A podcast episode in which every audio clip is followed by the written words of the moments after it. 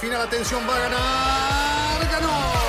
Es un podio muy especial. Nos hace vibrar a todos y lo mejor son los aficionados coreando su nombre. Ha sido una gran jugada estratégica del equipo, pero sin la habilidad del piloto para gestionar neumáticos no les habría dado la victoria. Y allí ingresa Checo Pérez al corralito luego de un gran premio de Mónaco apasionante. Fórmula Latina. ¿Cómo les va? Bienvenidos a Fórmula Latina una vez más, episodio 45. Sigue avanzando el año, seguimos acercándonos ahora, por ejemplo, al Gran Premio de Francia, ¿no? Se vienen semanas intensas de Fórmula 1, después viene Austria, ¿no? Dos competencias en el mismo escenario, así que, bueno, todo el mundo de la Fórmula 1 trabajando y además del Gran Premio de Francia en el marco de lo que va a ser el festejo por el Día del Padre también, ¿eh? En pocos días más, así que preparando los, los regalitos. ¿Cómo andan chicos? Eh, listos para compartir seguramente lo que va a ser otro fin de semana lleno de emociones después de la victoria de Checo, ¿no? Que, que viene de Bakú. ¿Cómo estás, Giselle? ¿Cómo estás, Cris, Juan, Diego? Pues de una vez eh, a los dos que son papás, pues aprovecho para felicitarlos por si no hablo con ustedes el fin de semana. Bueno, pues feliz Día del Padre. Eh, sí. Gracias, Giselle, gracias. Ah, ¿Por papacito o qué? no, mentira. Bueno, tal vez no lo sabe. Claro. A ver, déjame- noticia. a ver, adelántanos la noticia, la primicia No, no, Fórmula no, Latina, ¿no? Ok. No, no, solo, Ah. solo quería decir que este programa va a estar muy padre.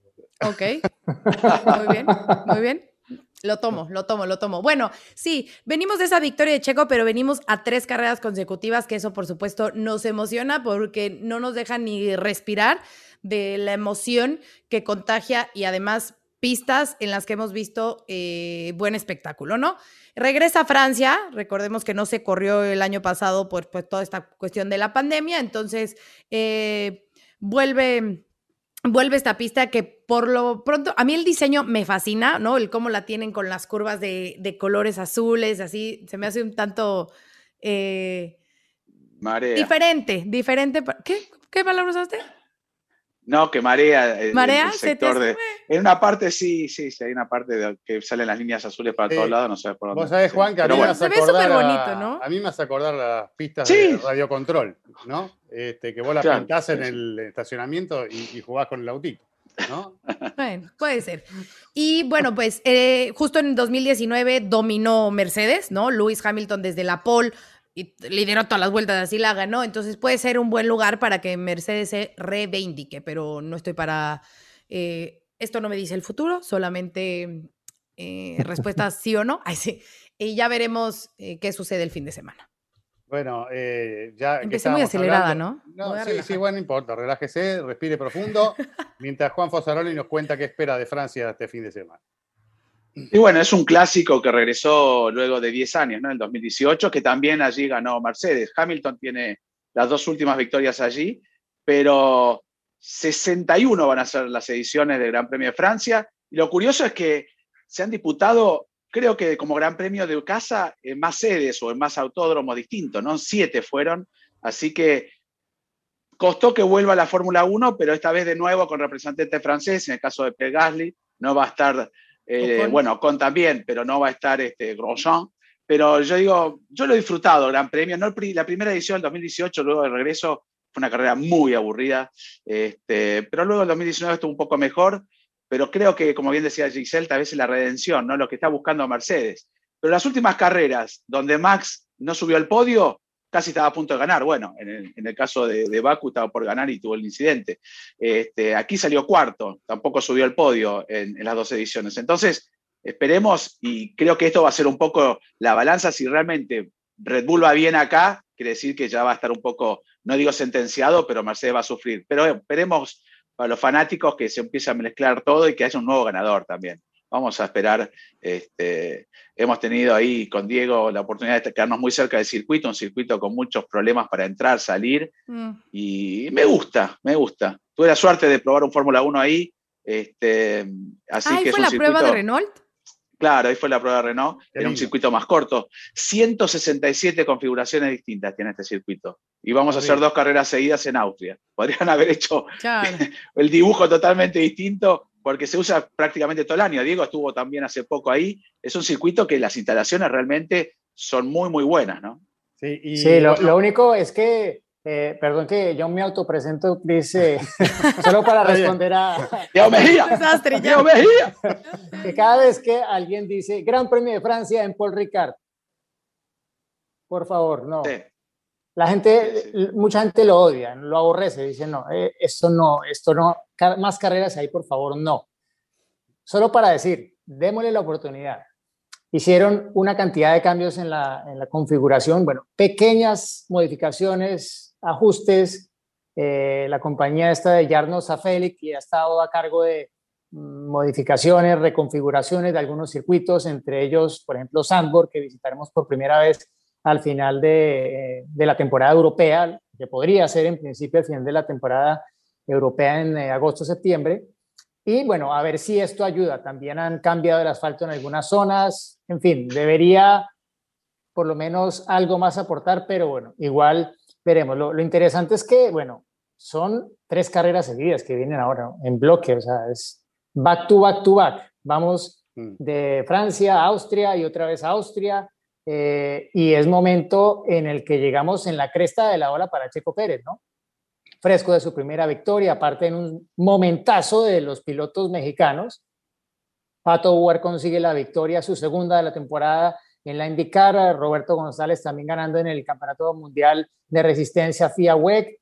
Y claro, lo que todo el mundo, mucha gente que ya vio a Checo ganar y que no sigue la Fórmula 1 mm, sagradamente, dirá, bueno, pues espera que Checo gane la próxima y la siguiente y todas las que vienen de aquí para adelante. Pero bueno, vamos despacio, ¿no? Que, que también hubo circunstancias y a Checo todavía le queda camino por recorrer y esas carreras, sobre todo esas dos en Austria, pienso yo, van a ser claves. Él ya las había marcado porque serán dos fines de semana en el mismo circuito, que eso para un piloto mantener esa consistencia, que ojalá no llueva en una y sea seca en otra, eh, eso le va a dar la oportunidad realmente como de poder cerrar esa primera parte del ciclo y, y tener pues ya esa solidez que le ha faltado un poco en clasificación, ojalá para poder seguir construyendo sobre esta eh, primera victoria que ha conseguido con el equipo Red Bull en Bakú. Bueno, hola Diego, después cortamos esto y lo ponemos al principio, así, queda, no. no, sabes que hablando de, de, lo que escuchaba atentamente lo que decía Juan, eh, que nombraste a Grosjean, que acaba de escapar de las llamas otra vez en la Indy, ¿no? Parece que tiene un tema con el fuego ese muchacho, pobre, ¿no? Sí, tuvo un accidente en el. Bueno, no un accidente, realmente fue que eh, se calentó demasiado el freno y empezó a salir fuego, pues digamos que en la zona del neumático en Detroit, en la Indy. Entonces sale del auto y yo creo que obviamente su reacción, pues digo, no debe ser un trauma fácil de, superar, ¿no? Y fue de llamar a, los, a los marshals para que le dieran el extintor. Entonces empezó él a apagar el auto. Eh, luego llegaron ya los, los, eh, los marshals en, con todo el equipo, con los bomberos y demás. Y como que no quería quitarse de ahí, ¿no? Y él seguía como insistiendo de que quería, quería apagar el auto. Pero, pero me parece que la reacción de él, o sea, fue muy buena y muy rápida en el sentido de, de saber cómo actuar para, para evitar que, que, se fuera a encender el auto. No sé cómo lo vieron. Sí, increíble la mano, ¿no? Después de seis meses, ¿no? Como todavía tiene esa cicatriz enorme, se le vio muy claro en un momento del fin de semana. Este, y encima arriesgarse de vuelta, yo le corro, Veo el fuego y corro, que, que mata fuego, que se incendia el auto. Sí. Aparte, hubo una, una conversación que grabó la gente de Michelin de Estados Unidos porque estaban por primera vez reunidos en pista los mismos eh, eh, pilotos que compartieron antes como compañeros de equipo en Haas, ¿no? Porque estaba Kevin Magnussen corriendo y de hecho ganó la carrera, su primera victoria en los Estados Unidos en el campeonato IMSA con el equipo de Chip Ganassi y ese día también estaba ya en pista la IndyCar con eh, Román Grosjean y grabaron esa eh, toma de contacto de los dos eh, conversando y, y decía, contándole a, a Magnussen, Román Grosjean, que todavía la mano le duele, que le duele todo el tiempo, pero que solamente le deja de doler cuando está pilotando. Es el momento en el que el dolor desaparece, entonces que para, para, él obviamente pilotar es lo mejor. Y bueno, de hecho, con todo eso que comentaron, eh, se armó una cantidad de, de, bromas en las redes sociales y los bomberos de Francia invitaron a un curso a Romain Grosjean porque decían, bueno, que claramente reunía todos los requisitos para ser ah. bombero porque ya había probado de sobra que era resistente al fuego. No, pero es verdad que bombero toda, toda, circunstancia, ¿no? Acá se dice que el que se quema con leche ve una vaca y llora. Y, acá Román, eh, Román Grosjean evidentemente tuvo una, buena reacción a pesar de estar viviendo algo muy diferente, muy diferente, pero donde estaba el fuego de, protagonista, ¿no? Reaccionó, reaccionó bien como lo haría, creo cualquier piloto. Lo primero que uno quiere hacer cuando se baja del auto es apagar el fuego para que no se queme el auto, la instalación eléctrica y todos los elementos. Como para que el equipo tenga que trabajar menos para, recuperarlo. Así que bueno, es valioso también lo que ha hecho. Bueno, y, en el marco de la, victoria de, Pato Ward, que estuvo en Fórmula Latina hace un tiempito y, en un momento en el que otro más, está haciendo está siendo un, gran momento para México en el automovilismo internacional, con, tantas victorias, con tantos buenos resultados. Bueno, claramente es el, desenlace de, un trabajo, de un proyecto a largo plazo durante, durante un periodo prolongado, algo que evidentemente está dando sus frutos. Eh, hablábamos esta semana con mis compañeros acá en Buenos Aires que México está haciendo hoy un poco lo que hace un tiempo era Brasil, ¿no? Eh, desparramando y logrando con sus pilotos el éxito en las grandes categorías. Sí, sí, sí, por supuesto. La verdad es que lo que hizo Pato ayer, además la forma en que terminó la carrera, ¿no? Con rebases increíbles. Eh, tuvo, pues sí, las manos y obviamente el auto y la estrategia correcta para terminar en Detroit en la primera posición.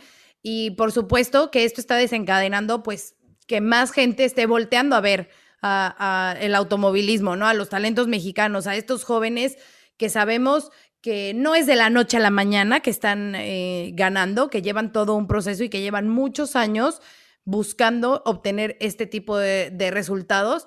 Eh, lo mencionabas, Cris, tuvimos una plática con Pato hace un par de semanas y mucha gente nos ha, de las preguntas que nos mandaron para, para responder hoy, que las vamos a responder más adelante, nos preguntaban mucho de ¿Qué posibilidades tiene Pato de estar en Fórmula 1? No, de hecho, elegimos una de esas para volver a, tener ese tema. Pero los que no hayan tenido la oportunidad de ver ese bonus, escúchelo porque él nos cuenta todo. O sea, si libro abierto, él nos cuenta si tiene o no esa posibilidad de correr en Fórmula 1, si podría, si querría, cómo ha sido su acercamiento, porque recordemos que también estuvo en el programa de Red Bull.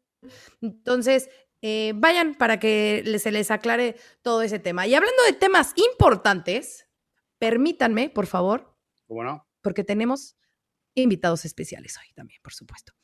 Eh, son hombres que son ídolos de muchos, que han sido ejemplos de otro tanto y que en especial para Fórmula Latina son un orgullo tenerlos, porque gracias a ellos tenemos a dos de nuestros integrantes. Entonces, Diego, si quieres comenzar a presentar a nuestro siguiente invitado.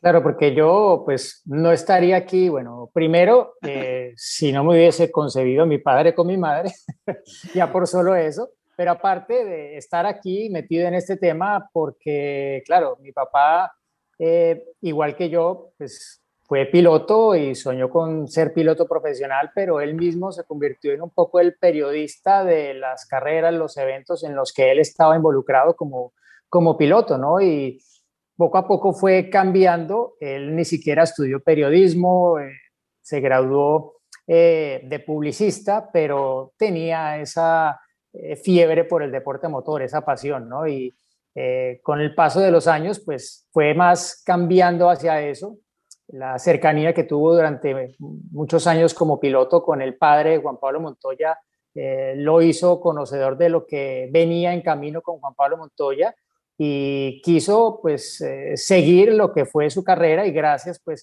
al gran talento de Juan Pablo y a como su padre Pablo también eh, logró llevar su carrera para convertirlo en un deportista de, de primer nivel, pues tuvimos también la oportunidad de, de acompañarlo, él pues me dio la confianza para ser parte de su equipo y de que juntos pudiésemos viajar por todo el mundo y vivir pues eh, eh, ese privilegio de haber escuchado el himno de Colombia sonar en diferentes autódromos del mundo gracias a un piloto colombiano que conocíamos, que conocíamos muy bien eh, a su familia, que habíamos incluso compartido como rivales en pista, porque yo corrí contra Juan Pablo cuando éramos niños, así como Pablo Papá corrió contra Germán Mejía Pinto, pues yo corrí como eh, Diego contra Juan Pablo cuando éramos niños en los CATS e incluso algunas veces fuimos eh, coequiperos dentro de carreras de resistencia de karts, ¿no? Pero pues nada de lo que estamos haciendo aquí en Fórmula Latina sería posible sin que mi padre me hubiera dado algún día la oportunidad de ponerme un micrófono al frente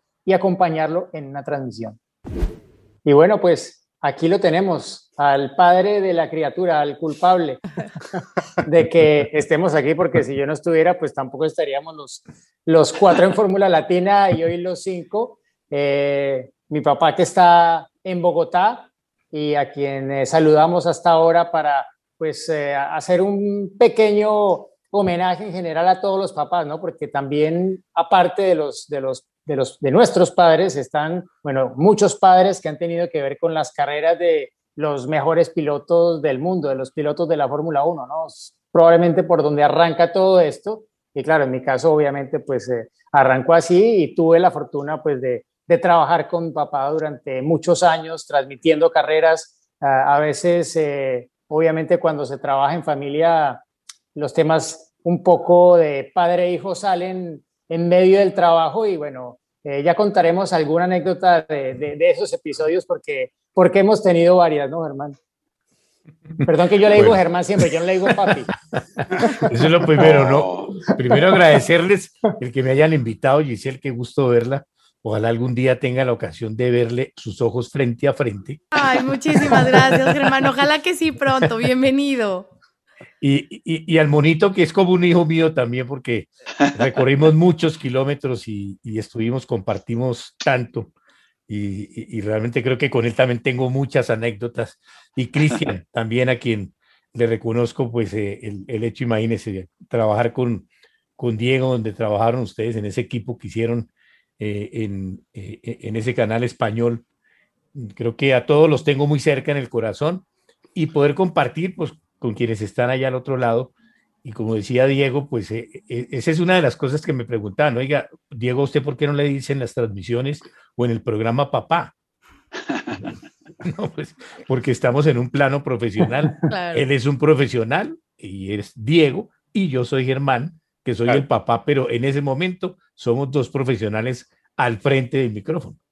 Pero siempre fue así, o fue a raíz de que empezaron a transmitir juntos que se empezaron a decir Diego y Germán, o, siempre fue que le dijo Germán. No, no, no. Yo creo que fue a raíz precisamente de las transmisiones. Él siempre pues, me ha dicho papi o papá y, y teníamos toda la confianza. Eh, a raíz de las transmisiones, que la anécdota de eso de por qué, porque, por qué entra Diego a las transmisiones, porque yo ya hacía transmisiones, había hecho cubrimientos de pilotos colombianos en el exterior, en Daytona, había seguido, me tocó vivir eh, el momento de Roberto José Guerrero cuando eh, hizo la pole y, y, no pudo siquiera pasar la raya de partida porque perdió el control del vehículo en plena vuelta de cortesía porque trataba de superar una falla que tenía su motor de potencia y él se quiso adelantar para anticipar a los que sí tenían una mejor reacción y con, eh, con eh, la situación lamentable de haber perdido el carro.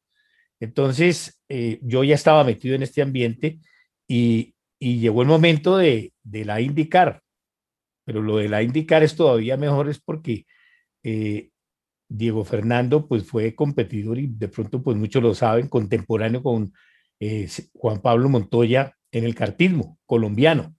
Diego, eh, Juan Pablo y otros muchachos de esa época fueron los primeros de la categoría infantil de karts, que con Pablo, que tenemos una gran amistad, corrimos juntos, eh, éramos vecinos, vivíamos muy cerca. Con Pablo Montoya. Con, Pablo Montoya. Y, y, con él, pues decíamos, hombre, hay que, si queremos tener pilotos en Colombia como los europeos, pues hay que hacer lo mismo, tenemos que ponerlos a correr desde niños. Entonces teníamos los dos muchachos que les gustaba, dijo, no, pues una vez comprémosle los karts y así se inició la categoría infantil en Colombia. Y después ya, pues eh, compitieron juntos, mm, como decimos aquí, se dieron madera juntos. Eh, Juan Pablo, la primera vez que compitió en automovilismo, porque Diego llegó primero al automovilismo, fue reemplazando a Diego porque así se había fracturado un pie en una competencia monomarca en Cali y le tocó buscar reemplazo y le dijo a su amigo Juan Pablo, reempláceme, y lo reemplazó y ganó la carrera. Ganó las carreras, ganó, las dos carreras. y aparte de eso, fue un lío convencerlo de que me hiciera el reemplazo porque ella iba a competir en un campeonato de fórmulas de monoplazas, el primero que había en Colombia después de mucho tiempo con fórmulas modernos, digámoslo.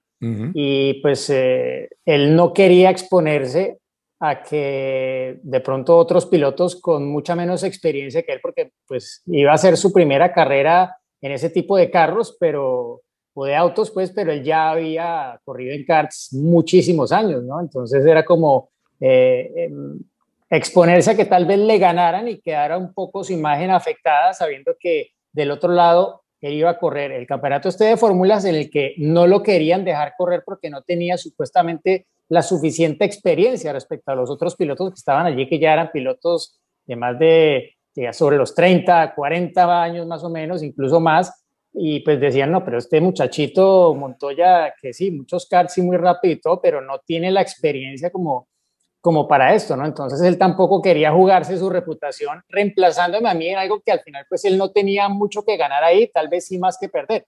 Pero bueno, lo convencimos y, no solamente barrió, sino que me hizo ganar algo de dinero para pagar por las cuentas del accidente que me ocasionó el, el, eh, el fracturarme un tobillo y que pues al final tuviese que ausentarme de esa carrera en la que él corrió por mí. Bueno, pero, pero así Igual Germán, ahora, Germán le ganaba, le ganaba a Juan Pablo, por eso. No, pero como le ganó, como, como digo, le ganó muchas veces a Juan Pablo, en, compensación dijo, bueno, te voy a reemplazar para. Creo que le gané una sola. en Franklin le gané una.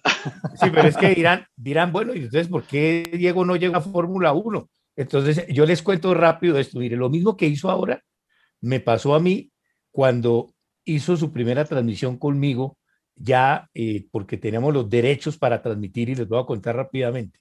Eh, ahí el camino es que Juan Pablo se dedica, y, lo tienen claro con Juan Pablo, al 100% a la conducción, se va a correr a Europa, cartismo, eh, allá se forma. Diego, nosotros sí, pues no, no lo hicimos, no teníamos tampoco los medios. Diego se gradúa de ingeniero industrial en una de las mejores universidades de Colombia, que se llama la Universidad de los Andes, y llega el momento en el cual Juan Pablo ya llega a la IndyCar, yo he hecho el cubrimiento de la Fórmula 3000, eh, Diego había ido a visitarlo y, y había hecho algún trabajo periodístico con él, por lo que lo acompañaba, porque eran amigos, y entonces yo compro los derechos de transmisión para radio de la IndyCar.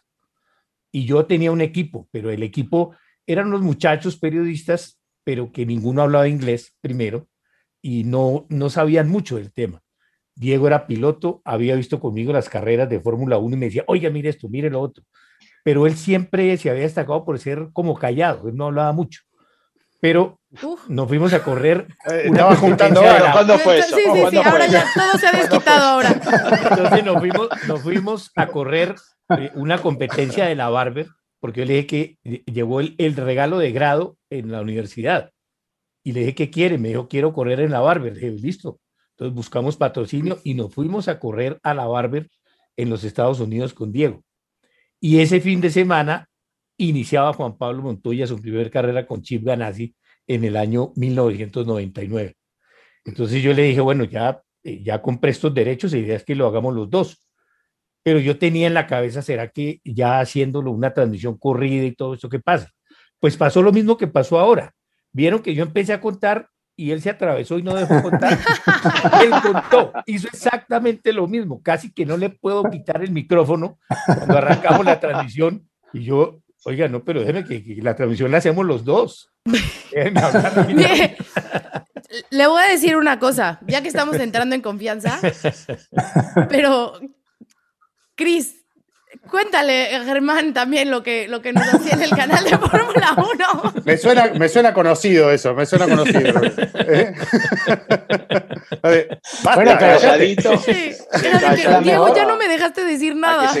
Ya, bueno, gracias, Diego. Pero la, la mejor fue cuando me, o sea, sin querer hacerlo así, pero pasó así, fue como, ok, usted quiere hablar, pues hable solo.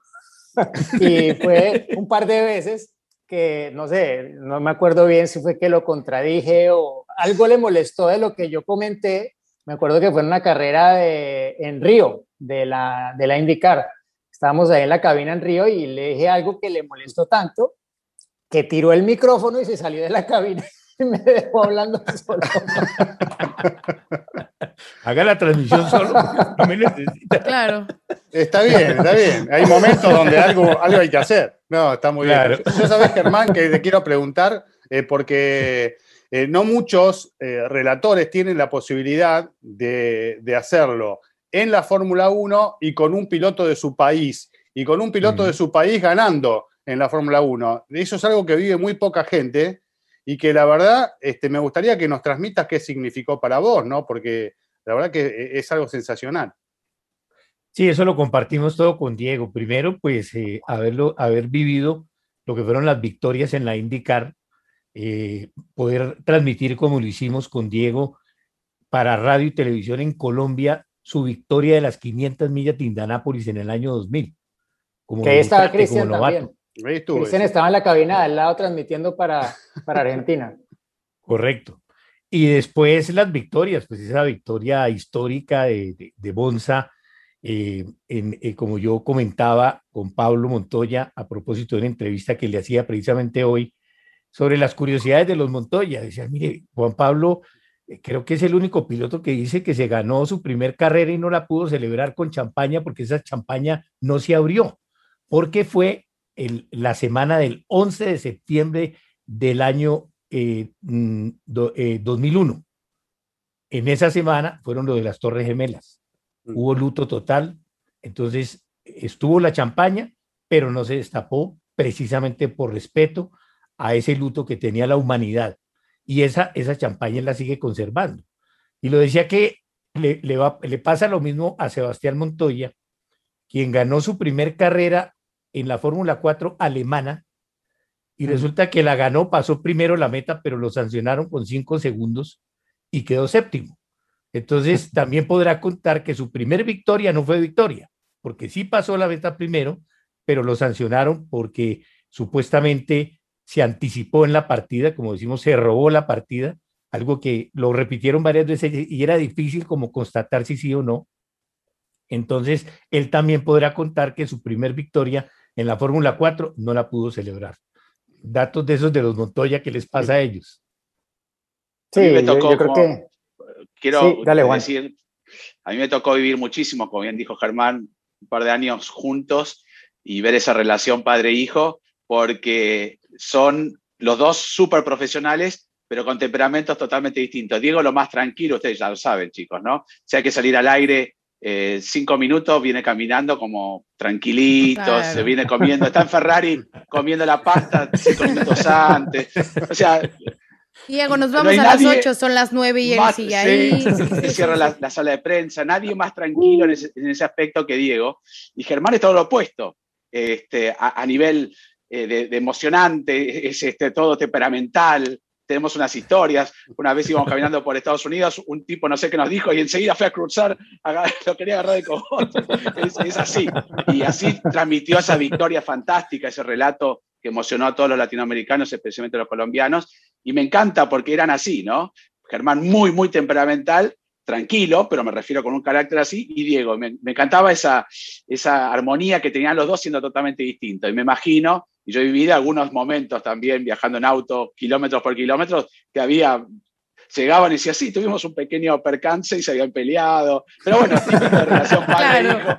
¿eh? Pero he aprendido mucho con Germán, realmente nos hemos divertido lo grande, una gran persona, y bueno, de, tal palo tal astilla, ¿no? Son, son dos grandes personas. Gracias, que te lo quería decir, salvo el día que hicimos la cola en Suzuka para llevarnos unos relojitos. Creo que vaciamos, nos llevamos seis relojes cada uno, entre Germán y yo. Diego decía, no, no se hace eso. Y nosotros, dale, pasa. Los japoneses, Germán me decía, para ellos somos todos iguales, no se van a dar cuenta que somos nosotros. Qué abuso, qué abuso. Oye, Germán, como sabes, siempre nosotros contamos anécdotas. Ya han contado ahorita algunos, ya se nos adelantaron. Pero si pudieras compartir con nosotros eh, alguna anécdota, no sé si a lo mejor, pues, de esta relación padre-hijo o alguna de Juan Pablo, lo que tú quieras contar, que nos quieras compartir para eh, todos los seguidores de Fórmula Latina. Giselle, gracias. Son muchas eh, anécdotas con Juan Pablo. Yo recuerdo una cuando estaba corriendo en la IndyCar. Nosotros eh, compramos un monitor porque logramos que nos dieran la señal permanente de la cara de la cámara a bordo de Juan Pablo. ¿Se imaginan ustedes? Nosotros podíamos tener ahí la cámara y lo veíamos todo el tiempo. Entonces, eh, ese, ese monitor yo sí lo tenía que llevar porque la organización no, no me lo daba, sino que si usted consigue el monitor, listo. Entonces yo puse ahí y terminó la carrera. Esa carrera la ganó Juan Pablo y, yo, nos fuimos a hacer entrevistas y, y cuando volvimos, eh, el, televisor no estaba. Entonces averiguamos y dijeron no. Identificaron, dijeron, Juan Pablo vino y se nos llevó el televisor. Él sabía que ese televisor era importante, se lo llevó. Entonces, ya con eso, entonces dijimos con Diego a ver qué hacemos. Dice, no, pues no le digamos nada, hagamos una cosa, esperemos que nos llame porque él sí está pendiente que nosotros lo busquemos. Y nos llamó. Y entonces, ¿y, y dónde está? Le dije, no, aquí porque está esto, eso está la policía, porque alguien vino y se robó el monitor, están tomando declaraciones de la gente que está por aquí cerca, están tomando la descripción de las personas, porque vieron entrar dos personas, porque sabíamos que él estaba con, su, con el hombre que le ayudaba. No, no, no, no, no, dígales que no, yo tengo el televisor, yo tengo el televisor. Sí, fue justamente ahí en Detroit, donde, donde acaba de, de ganar Pato Howard. El Pato claro. Justamente ahí, sí. En su segunda carrera, sí. Y, lo, y otra cosa que hoy me decía Pablo y que les comento, porque hablamos del Pato Howard, y Juan Pablo, y esto me lo comentó él, eh, que, que, compartió con el Pato Howard dos carreras de la IndyCar, claro. Le, eh, que le dijo, mire, mire papá, ¿sabe qué? Ese muchacho sí es un fuera de serie. Ese muchacho hace las cosas que, que hay que hacer para eh, poder que el, que el, carro rinda, pero rinda para él, no como el ingeniero dice, que el ingeniero dice, no, no, no, no, no, un momentico, no, pero que así no le va a funcionar, no importa, me lo hace. Que es lo mismo que vio Juan Pablo, esa confrontación, esa, esa pelea que siempre tienen los, los pilotos con los ingenieros y que si la gana el ingeniero, el piloto no va a rendir. Y si lo convence el piloto y logra, pues precisamente se ven esos resultados con el Pato Howard, que era lo que hacía Juan Pablo Montoya. Wow. Qué, qué, qué, bueno escucharle, además de un piloto como Juan Pablo, ¿no? Con toda uh -huh. la experiencia y sobre un joven eh, piloto mexicano que está, eh, pues sí, sumando sus victorias y dando paso a paso, bueno, acelerones gigantes como los de esta semana para, para llevarse el triunfo. Germán, muchísimas gracias por habernos acompañado. Prometemos, porque la verdad es que la gente te ha pedido sí, que vas a estar en un eso, episodio eso. completo. Exacto. Ahora es esta pequeña edición especial del Día del Padre. Feliz Día del Padre y gracias Muchas por gracias. ser una inspiración para muchos. Feliz día no, del Muchas padre. gracias. Empezando por muchas mí. Gracias. Eh, inspiración. chao, papi. Chao, papi.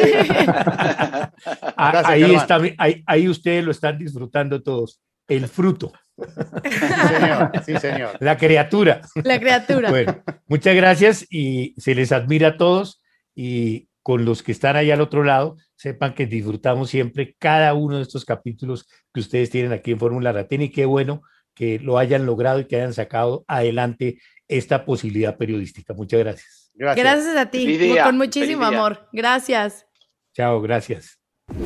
Un placer tenerlo a Germán. Y ahora es mi turno, porque también tengo que agradecer, antes de, de saludarlo, todo lo que ha hecho durante tantos años. Primero, reconocer su trayectoria. Eh, en la Argentina es alguien conocido, sobre todo en el ambiente automovilístico, tal vez en Latinoamérica no tanto. Les cuento que mi padre, Eduardo Cacho González Rouco, empezó a relatar a mediados de los 60 y, se retiró porque él quiso, en un muy buen momento, allá por el 2004, de, los micrófonos, a pesar de que siguió hasta el día de hoy pendiente de todo lo que pasa en el mundo de, las carreras y en, la empresa. Pero eh, 40 años con mucha pasión, cubriendo Fórmula 1 seis años y, el automovilismo argentino en todo ese tiempo.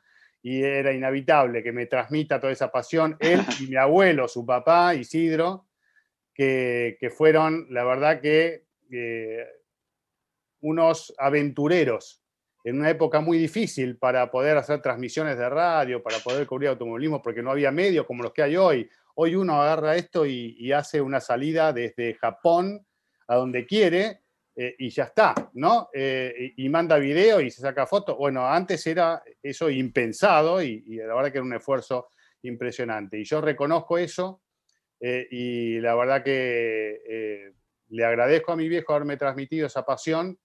Yo hice lo que pude y hago lo que puedo, lo mejor que puedo, pero disfruto de esto. Yo lo que primero quiero decir es a aquellos que siempre me preguntan, no, que a mí me gustaría cubrir automovilismo y demás lo primero que tenés que saber es que esto te tiene que gustar, porque si no te gusta, tiene un ritmo que no, no es para cualquiera, ¿no? Eh, y es lo primero que tenés que pensar y que tenés que probar, porque hay que probarlo si, si vos crees que realmente te gusta. Así que yo lo probé, me gustó y por eso estoy donde estoy y se lo tengo que agradecer a él.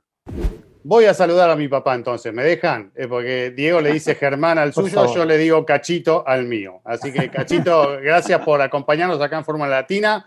Eh, y bueno, días antes del Día del Padre, queríamos que estés, eh, porque bueno, tuviste tu vínculo también muchos años con la Fórmula 1, eh, y bueno, de alguna manera, hoy soy lo que soy gracias a vos también. Así que, bienvenido. Bueno, gracias Cristian, gracias chicos por esta, esta convocatoria. Y aquí estoy a disposición de ustedes, no sé qué querrán hacer. bienvenido, bienvenido. Queremos, eh, bueno, festejar a los papás, obviamente. Y tú has sido un ejemplo para Cris y para, obviamente, muchos argentinos y latinoamericanos que quisieran estar en tu posición. Entonces, ¿cómo comenzó? ¿Cómo comenzó? Y a ver, primero, ¿de dónde viene el cacho? Eso es mi primera pregunta. ¿Y cómo comenzó este sueño? No sé si era sabiendo que tenías esa voz, que decías tenemos que aprovecharla, o era la pasión por los autos. ¿Cómo fue? No, mira, Giselle, en realidad eh, comienzan mi padre y mi tío. Eh, mi, tío era un relator de, fútbol y hacía algo de automovilismo. En un momento determinado se juntan con mi padre, em, hacen la empresa que sería Carburando y de allí en más empezaron a desarrollarse. Yo todavía estaba en el colegio secundario cuando entré, a, comencé a trabajar con ellos, empecé con lo más elemental, a, trabajar con las pequeñas cosas como para ir adaptándome a lo que era una transmisión de carrera. A los cinco años de estar trabajando, mi tío se retira y entonces la responsabilidad mía era la de comenzar a relatar las carreras. Hay algunos muchachos que estaban conmigo, decían, no tenía mucha confianza en mí, la verdad es esa. Pero yo me jugué con todo y yo sabía cómo era la historia. Eh, siempre me gustó mucho el automovilismo, en general el deporte, pero mucho, mucho el automovilismo lo había vivido chico, mi padre había sido eh, muy amigo y además había salido en muchas oportunidades con Oscar Galvez. Oscar Galvez era un, exitoso piloto de, los años 50, 45, 50 en la República Argentina.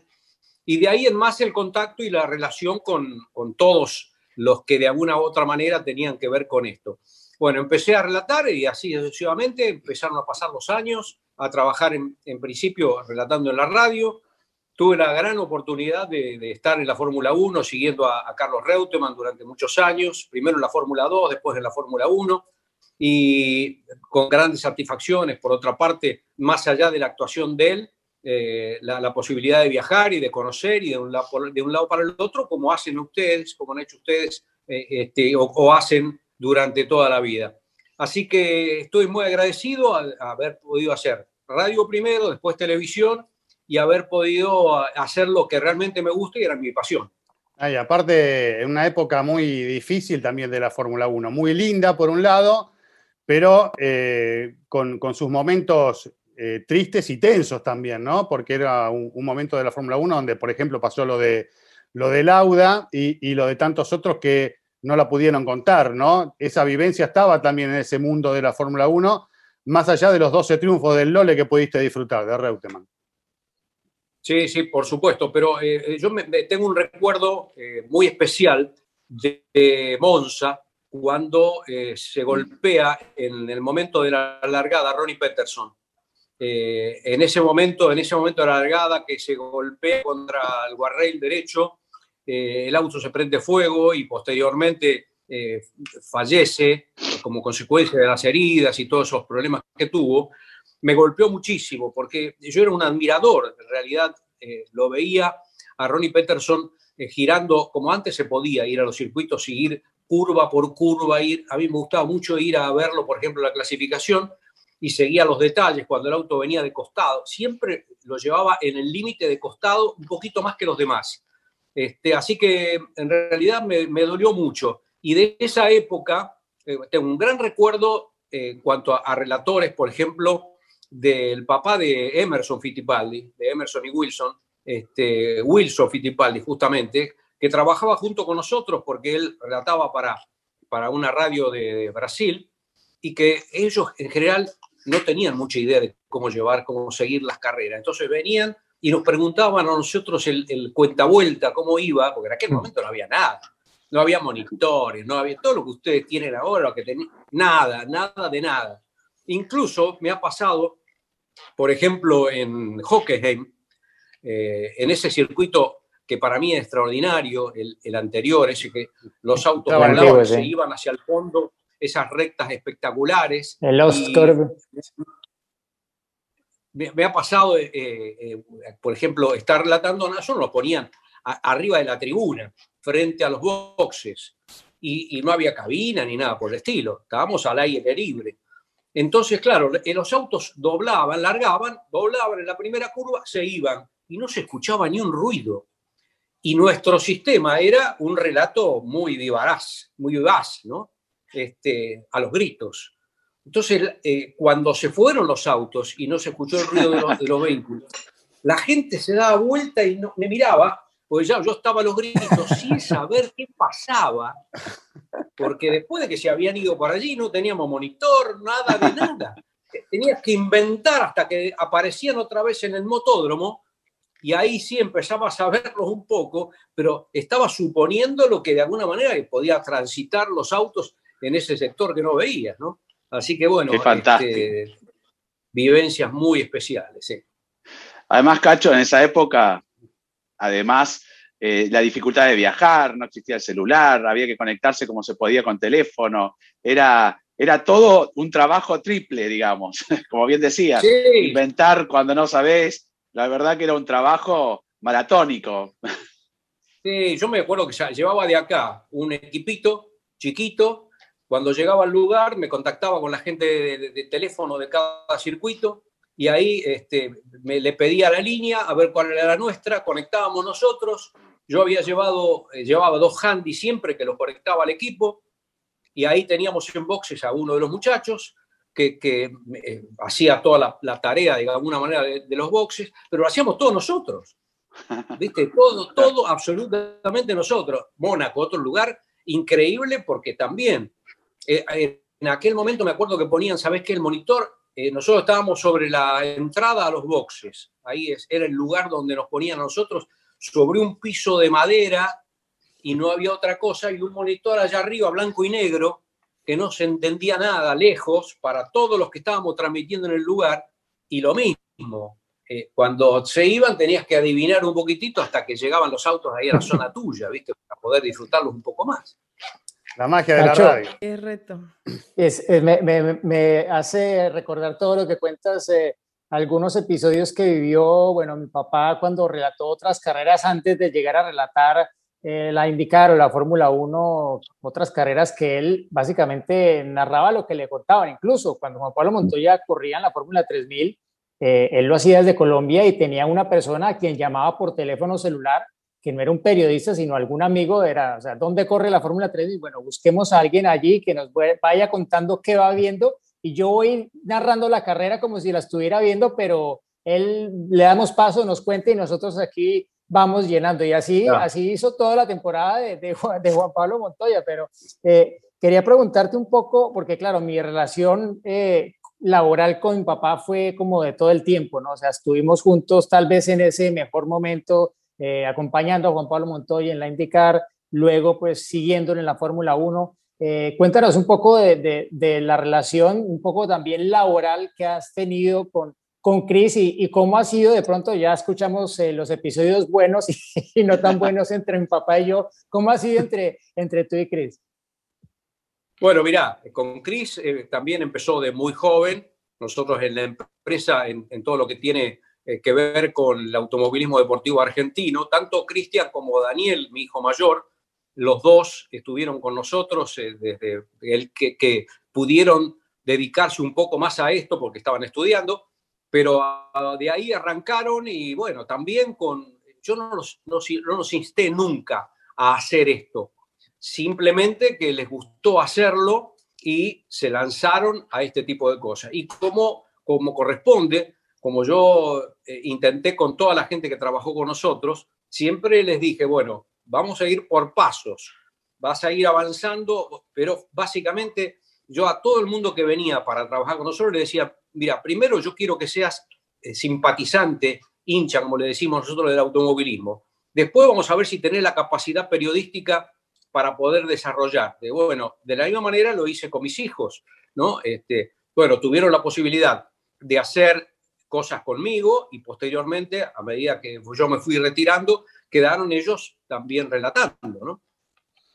Sí, y, tengo que contarte una, una, una, breve anécdota. El programa de radio de mi papá, porque igual que ustedes, empezamos por la radio y luego pasamos a la televisión, pero el programa de radio se llamaba Carburando.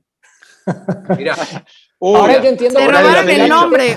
Sí, hay que cobrar los derechos. Hay que cobrar, exacto, exacto. Ya venía de antes. Alguien había creado ese programa y quedó libre. Pues esto mucho antes de que hubiera un piloto colombiano en Fórmula 1, etcétera.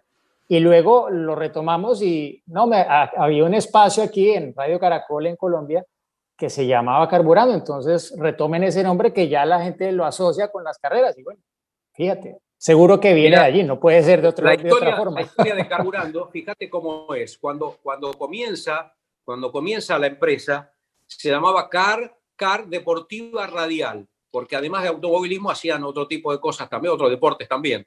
Luego, claro, luego cuando como había que empezar a, de alguna manera, con televisión y demás, esto de Car Deportiva Radial era demasiado largo. Y había que buscar una forma. Y bueno, a ver, el, del CAR del CAR salió el carburando, ¿eh? que era una denominación fuerte, el carburando, como para de alguna manera este, golpear un poco ya desde el inicio, ¿no? No, yo lo que quería... Además es una gran escuela, ¿no? Perdón. Sí, sí, dale, Juan. Es una gran escuela, ¿no? Es una escuela de formación de grandes relatores, periodistas. Mucha gente, sí. Y vos, Cacho, y vos, Cacho, sos un referente, ¿no? Porque escucharte relatar todas las carreras también del TC y, y has impuesto formas, ¿no? Cuando termina una carrera, escucharte a vos como decís, a ver si lo decís, como, como decías. El cierre de las transmisiones con el automovilismo siempre adelante. Cuando pasaba, y además cuando bajaba la bandera, ¿qué decías a que pasaba primero? Cuando va a ganar. Ah, bueno, bueno, no, depende, yo lo iba armando. sí, sí, pero me gustaba el ganó. Sí, sí. Claro, lo iba desarrollando de acuerdo al piloto que fuera, de acuerdo a la marca y al lugar de donde pertenecía, lo iba armando todo de manera de, al margen de, entusiasmarme yo, ir entusiasmando a la gente, ¿no? Este, bueno, a ver, un eh, ejemplo. un y con una pasión enorme, que eso es importantísimo. Yo, quiero escuchar un ejemplo. A ver, vamos a imaginarnos así, a cerrar nuestros ojos y pensar que estamos viendo el final del Gran Premio de Mónaco. Y va ganando, ¿quién quieren que gane? No, pues Carlos Alberto Reutemann. Claro, Reutemann, que le decíamos ganó. Bueno, eh, eh, viene, vamos a ver, vamos a ubicarnos, vamos a ubicarnos en lugar, ¿no? En el lugar tan especial como, como es Mónaco. Viene ya Carlos Alberto Reutemann para entrar en la última vuelta, último circuito. Ya en pocos minutos más vamos a tener el final de esta carrera. Esta carrera que ha sido espectacular y que de alguna manera le va a permitir a todos los argentinos vivir un triunfo de nuestro piloto. Ya en un momento más va a aparecer en la Rascás, ya va a aparecer aquí para entrar en la recta principal y ganar aquí en Mónaco. Viene Carlos Alberto Reutemann, va a ganar. Ganó Carlos Alberto Reutemann. Argentina. Aquí está Reutemann. Muy bien, muy bien, espectacular. Yo sé que no le va a ganar, ganó. Yo sé que no le gusta hacer eso, ¿eh? Yo sé que no le gusta hacer eso, pero se lo sacaste muy bien. Y lo hizo. Sí, sí, sí, Muchas gracias, gracias por eso, gracias por eso. Entonces ahora ya entiendo de dónde viene el va a ganar, ganó que emociona a, entonces entiendo que a muchos latinos desde hace muchísimos años, porque entonces Cristian se lo ha copiado, pero creo que lo ha hecho bien. Lo, ha hecho bien, lo ha hecho bien. Lo ha hecho bien, lo ha hecho bien. Es un estilo muy De hecho, tienen un tono, tienen un tono parecido, ¿no? Eh, que sea, hay una similitud también en, Es el estilo, es el estilo. Sí, el estilo. viejo, Es la escuela. Claro, es la escuela. Es, la voz del automovilismo en la Argentina durante 40 años. Así que eh, ese es su lugar, el lugar que se ha ganado. Y uno hace lo que puede y lo que le gusta también, ¿no? Con, el estilo que le sale y nada, no, no, no por una cuestión de, imitar nada, sino porque no, no, hacerlo naturalmente, pero obviamente los genes. tiene de influencia, ¿no? De, de, un padre que se dedicó toda la vida a esto y con quien compartí muchas transmisiones, pero no tantas, ¿eh? porque de repente cada uno iba cubriendo distintos eventos este, y, cuando él le tocaba eh, dirigir las transmisiones en su momento y cuando hemos coincidido, tal vez yo hacía algún móvil, algún puesto móvil en la radio.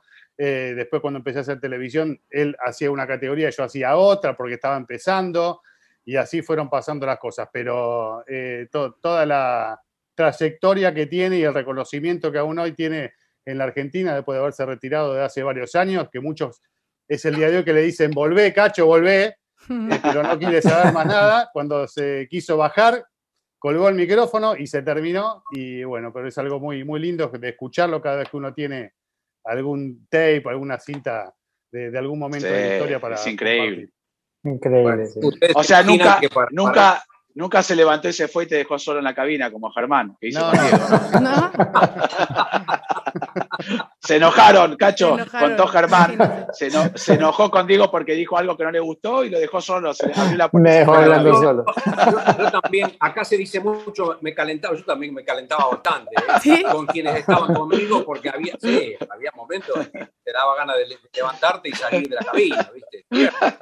Por eso yo iba a los 12, ¿viste? me sentaba al lado La verdad que estoy muy, muy orgulloso de, que tanto eh, mis hijos Daniel como, como Cristian hayan compartido conmigo tantas transmisiones. Eh, Daniel muchas veces este, haciendo comentarios conmigo y bueno, Cristian como comentaba también. Y, les voy a contar una historia así rapidita de lo que me pasó en un circuito, en, eh, el circuito de Austria, el de que ahora, ahora en aquel momento le decían Selbeck, ¿no? Selbeck, sí. Bueno, ahora es en, ¿cómo es ahora? Red Bull Ring. El bueno, Red Bull Ring, Red Bull Ring. Spielberg. Bueno, la que venga el anecdotario, venga. Ahí teníamos, teníamos un, periodista que nos cubría siempre, nosotros siempre teníamos gente que nos cubría eh, de Argentina, que viajaba allá y lo manteníamos allá para que nos cubriera la Fórmula 2 y las categorías donde corrían otros pilotos argentinos. Entonces este muchacho eh, se hacía amigo y él creía que era más amigo de lo que realmente era de los pilotos. Y este, en un momento determinado, en este circuito de, Austria, eh, nosotros nos vamos porque teníamos, vivíamos en una casa particular, porque nos convenía mucho más, era más cerquita del circuito, era un paso ahí en Selbeck mismo. Y le digo, bueno, eh, Oscar, vamos. Eh, me dice, no, no, me va a llevar en el helicóptero Nicky Lauda. Le digo, bueno, está bien. Listo, fantástico. Bueno, acá nosotros con, la otra persona con la que trabajaba conmigo, agarramos el auto y nos fuimos. Se larga a llover en un momento determinado. Nosotros habíamos quedado ahí en, la parte de, boxes y en la, carpa que, era en aquel momento de prensa. Y entonces salimos, empieza a llover y cuando vamos saliendo con el auto para el circuito de Rosa, que era Oscar de Rosa, no sé si lo, lo ubicaron, se acuerdan de él o no, venía en bicicleta mojándose todo, volviendo a, la, volviendo a la casa. Así que le falló el helicóptero de Lauda.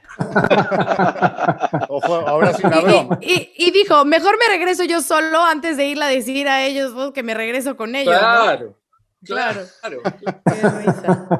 También vamos a tener que hacer un, programa con Cacho. Entonces, nos vamos sumando. Ah, pues ya, comprometimos a Germán que va a estar en un programa completo con nosotros, pero no sé si también usted se suma, usted no, ya, ya me regañaron antes por hablarle a usted. cacho, Cacho. Cacho, si te comprometes a estar con nosotros también en un programa completo. Sí, sí, cómo no, cómo no. Hay tantas anécdotas y tantas cosas para contar, con todo gusto, cómo no. Bueno, vamos haciendo un ejercicio y tomando nota de tantas cosas para que no se nos olvide. Bueno. Feliz Día del Padre. ¿eh? por haber estado con nosotros. Feliz día, feliz día, Cacho. Feliz día, Cachito. Muchas gracias. Gracias a ustedes y felicitaciones por el trabajo que están haciendo, ¿eh? porque realmente lo, sigo, lo estoy viendo. Veía antes cuando, cuando hacían las transmisiones en vivo y no solamente las transmisiones en la época de, de, la transmisión que el programa este o la transmisión que duró tres, años nada más. Exactamente. No solamente eso, sino lo que, lo que han venido o siguen haciendo, ¿no? Cada uno lo suyo. Así que lo felicito. Muchas gracias. Muchas gracias. Chao, Cachito. Muchas gracias. Chao, Cacho. Chao. Bueno, un lindo momento, ¿eh? También teniendo a mi padre en Fórmula Latina no me, lo, no me lo esperaba, pero tenía ganas que pase en algún momento. Y lo vamos a hacer. Ya, pero ya quedamos que van a volver. Los dos van a volver para contarnos muchas anécdotas. Gracias, Germán. Gracias, Cacho, por, por compartir con nosotros. Y feliz Día del Padre no solamente a ellos, sino a todos los papás formuleros. Absolutamente. Trasladamos el saludo para todos, para todos los formuleros. Señores, Great Rival. Atención a no olvidarse a chequear el equipo, a ver si se te vendió un piloto, un equipo y tenés que comprar otro. Atentos, muchachos, porque se viene el Gran Premio de Francia y hay que armar el equipo para seguir sumando puntos.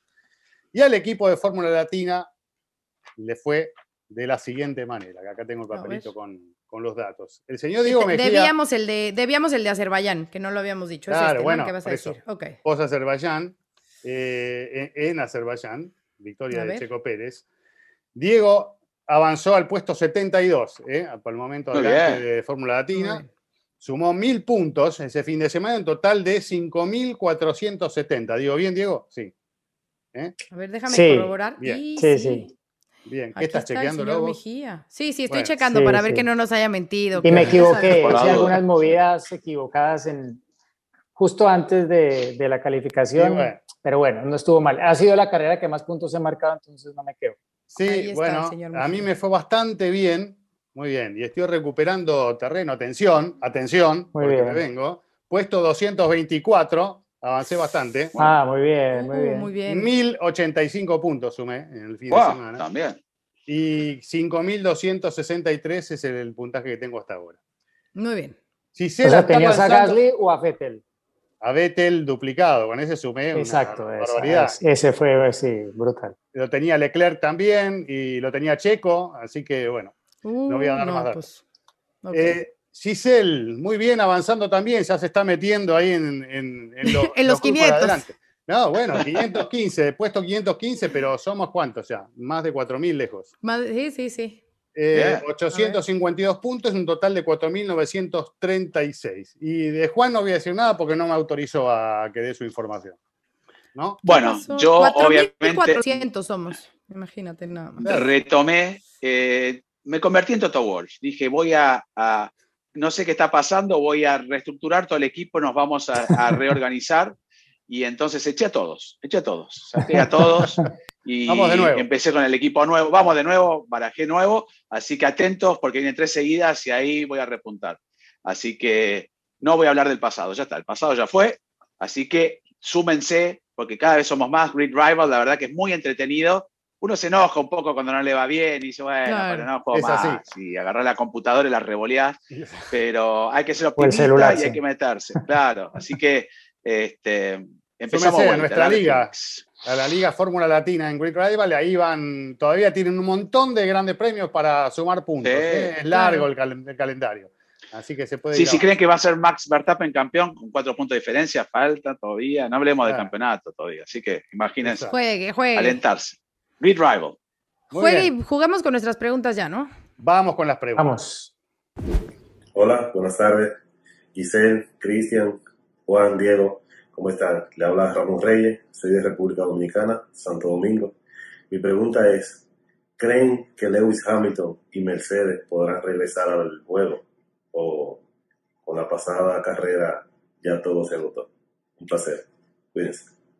Bueno, Ramón, obviamente han pasado solamente seis grandes premios, ¿no? Eh, Mercedes ha tenido muy mal Gran Premio Mónaco, Azerbaiyán, ya sabemos lo que ha sucedido, pero yo creo que es un circuito ideal como para que puedan volver a estar enfrente o por lo menos pelear de igual a igual con Red Bull, que sabemos que han sido constantes en todos los grandes premios hasta ahora. Va a ser difícil, pero es una muy buena oportunidad. Así que no hay que dar por eh, vencido o terminado un campeonato que todavía faltan muchísimos grandes premios y estamos hablando del siete veces campeón del mundo, tanto en pilotos como en constructores. Así que Mercedes no va a dar el brazo a torcer, aunque muchos se están enfocando para el próximo año, están repartiendo los recursos, algunos dicen que están pensando más en el próximo año, pero no se crean nada porque todos quieren ganar el campeonato actual y Mercedes va a estar peleando allí seguramente con Red Bull. sin dudas. Sin duda que va a ser así. Vamos con Siguiente. Otra. Hola amigos de Fórmula Latina, mi nombre es Cristian desde el estado de Hidalgo en México y mi pregunta es la siguiente. Con el rendimiento que está mostrando Pato Ward en la Indy, ya como líder y con el pronto o el próximo test que va a hacer en Abu Dhabi, gracias a su victoria en Texas, eh, en caso de que hubiera un equipo interesado de él de la Fórmula 1, ¿habría algún impedimento en el reglamento o de manera deportiva que le impida llegar? Un saludo a todos, en especial a Gis, a Diego, a Juan y a mi tocayo Cris. Eh, gracias por, por en este mundo motor y no me pierdo ninguno de sus capítulos desde el primero. Saludos. Hola Tocayo, gracias por mandarnos tu pregunta y bueno, ojalá que se le pueda dar, ¿no? Es el sueño, el mismo Pato Ward nos lo dijo a nosotros eh, y lo sabemos, el sueño de todo piloto es estar en la Fórmula 1. Él tiene su vínculo, así como lo tuvo con Red Bull, nos contó de su excelente relación con Zach Brown, la gente de McLaren, está ganando en la Indy, está buscando el campeonato eh, y, ha tenido en su momento ese problema de poder acceder a la superlicencia, ¿no? Pero después habrá que ver qué es lo que pasa en el mundo de McLaren, si tiene lugar, no nos olvidemos que está Norris y está Richardo, eh, planificado seguramente para estar durante un tiempo dentro de este equipo. Sabemos también la vorágine de lo que es la voracidad del mundo de la Fórmula 1, así que las cosas pueden cambiar o en McLaren o en otra escudería. Hay que ver si se interesan por Howard en otro equipo también, eh, eventualmente, y tiene allí un espacio. La verdad que en la Indy lo está haciendo muy bien y tiene el talento y tiene las condiciones. Después, bueno, viste cómo es el mundo del automovilismo y en este nivel tan exigente, eh, muchas veces eh, el camino se cierra para muchos, pero algunos tienen la posibilidad de, abrírselo, ¿no? A fuerza de voluntad y de buenos resultados y de buenas relaciones, de estar en el momento justo, ¿no? En la situación justa también. ¿no? ¿Qué les parece? O sea, que realmente la única restricción sería que tiene que tener la superlicencia, no es la única restricción, no solo para él, sino para cualquier piloto. No te puedes subir un auto de Fórmula 1 si no tienes esa sus... Bueno, correr un gran premio, porque puedes subirte a probar y demás, ¿no? Y de ahí tener, eh, si sumas 300 kilómetros, también te pueden dar la superlicencia y demás, pero prácticamente pues eso sería. Yo creo que el objetivo que tiene que enfocar, claro, si gana el campeonato, pero enfocarse ahora a la Indy y olvidarse de la Fórmula 1, hacer lo mejor, porque a veces estas distracciones también mm. te pueden comprometer o presionar. Mejor que, que sea campeón de la Indy, después la Fórmula 1 va a venir, 22 años, un piloto joven con mucho futuro por delante. Sí, yo, yo solo agregaría que pues al final depende de qué oportunidades, ¿no? Porque no sé si Pato quisiera ir a correr Fórmula 1 con cualquier equipo, si no es un equipo para estar peleando por, realmente aspirar algún día a ser campeón del mundo, a quedarse en indicar siendo campeón y siendo una estrella o la máxima estrella de la categoría, ¿no? Todo dependerá de realmente cuál sea la oportunidad que se le ponga enfrente.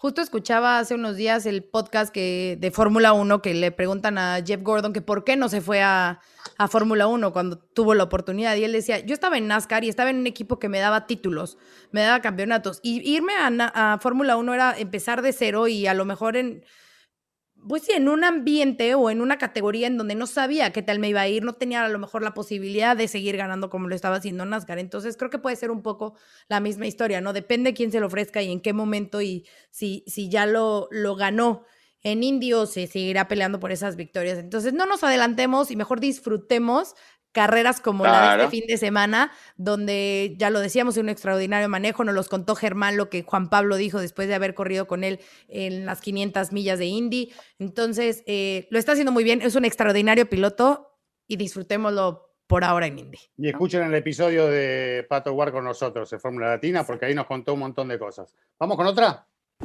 Hola amigos de Fórmula Latina, mi nombre es Carlos Mario Nado desde Colombia. Muchas gracias por escoger nuevamente mi pregunta. En esta ocasión la pregunta es la siguiente.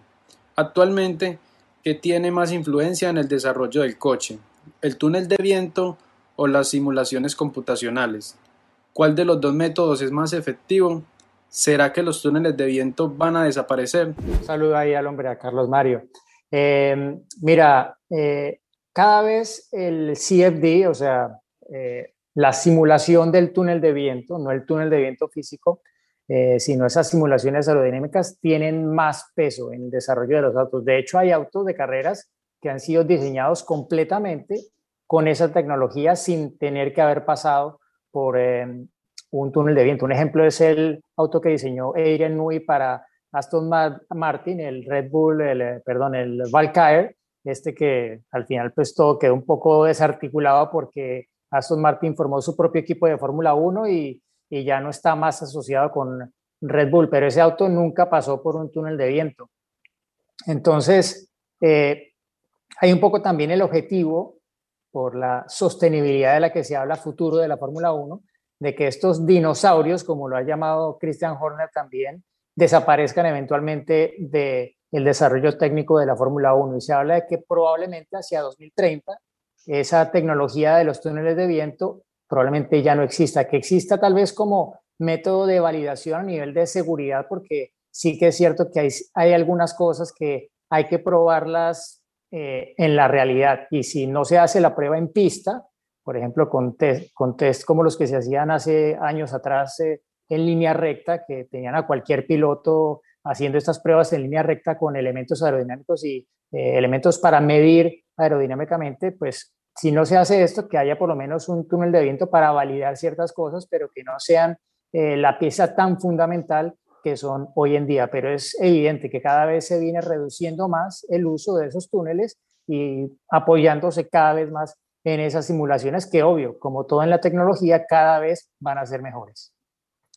Perfecto. Y gracias, Telemejía. Muchas gracias. Y tenemos una pregunta más. Y antes no me quería olvidar de eh, felicitar a Tatiana Calderón, que hizo una gran carrera en el web el mm. fin de semana, eh, junto con, con Viser y con Fleurs. Así que el saludo para Tata también de parte de nosotros. Y la última, ¿no? Tata! Vamos, Vamos con Sí, sí, sí. Hola amigos de Fórmula Latina, mi nombre es Yared Monroy de la Ciudad de México. Un saludo para Cristian, para Diego, para Juan y para la bella de Giselle. Mi pregunta es la siguiente. ¿Cuándo a un piloto le conviene perseguir a otro para aprovechar el rebufo que se genera, como lo vimos que sucedió en Bakú? ¿Y cuándo definitivamente esto no conviene porque genera turbulencias y también desgaste al piloto que viene detrás? ¿Me pueden aclarar eso? Muchas gracias y los felicito por su programa. Muchas gracias por tu pregunta. Es muy buena duda. ¿Qué pasa con el rebufo o la succión? Bueno, funciona mucho mejor cuando es en recta y si es una recta más larga, mucho mejor. Cuando se encuentran este tipo de turbulencias es sobre todo en las curvas. Estas turbulencias obviamente no permiten que los, los autos, o sea, el auto de atrás se acerque al de adelante y que pueda por ahí intentar eh, superarlo. Entonces, prácticamente así funciona. No sé si el señor Telemejía tenga algún dato extra de la aerodinámica y demás, que ahí no es tanto mi tema, pero eh, pues prácticamente funciona así, ¿no? En las rectas es mucho mejor para poder eh, aprovechar y así rebasar al auto de enfrente. Sí, básicamente eh, el que estés muy cerca de otro, de otro auto hace que las alas del tuyo no sean eficientes y no ayuden a generar carga aerodinámica. que eso, bueno, cuando te pasa en la recta te ayuda porque le estás quitando carga, quitando drag y eso permite que el auto vaya más libre.